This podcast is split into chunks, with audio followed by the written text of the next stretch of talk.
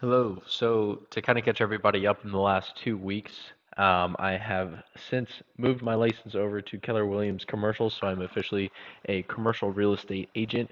Uh, also, at this time, um, I've raised some capital for a venture capital company, and you know this was in the angel round, so you know pre-revenue and everything.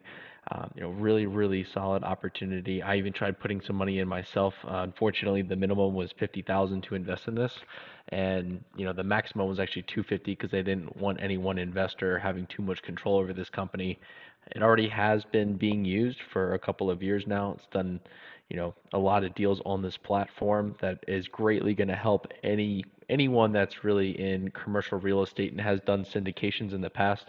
Everything from managing the actual contract to the loan to closing and property management, all in real time. Even has a couple uh, artificial intelligence features integrated in there with it.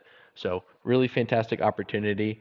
Um, you know, I've blasted this out to anybody I know that is a, an accredited investor, and definitely raised some eyebrows, but only had one person that uh, put up the money right now, and uh, the other guy, you know, just a little tied up with cash between a couple of different properties right now. So, anyway, just to kind of up update everybody on that. Um, also, am still looking to do and raise more money for commercial syndications. There are two syndication deals that I'm going to be raising money for right now.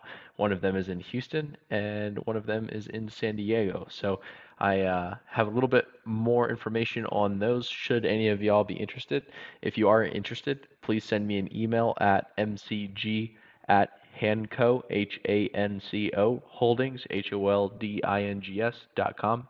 Again, that is mcg at hancoholdings.com. Um, send me an email if you're interested, and I will send you some more information on those projects right now.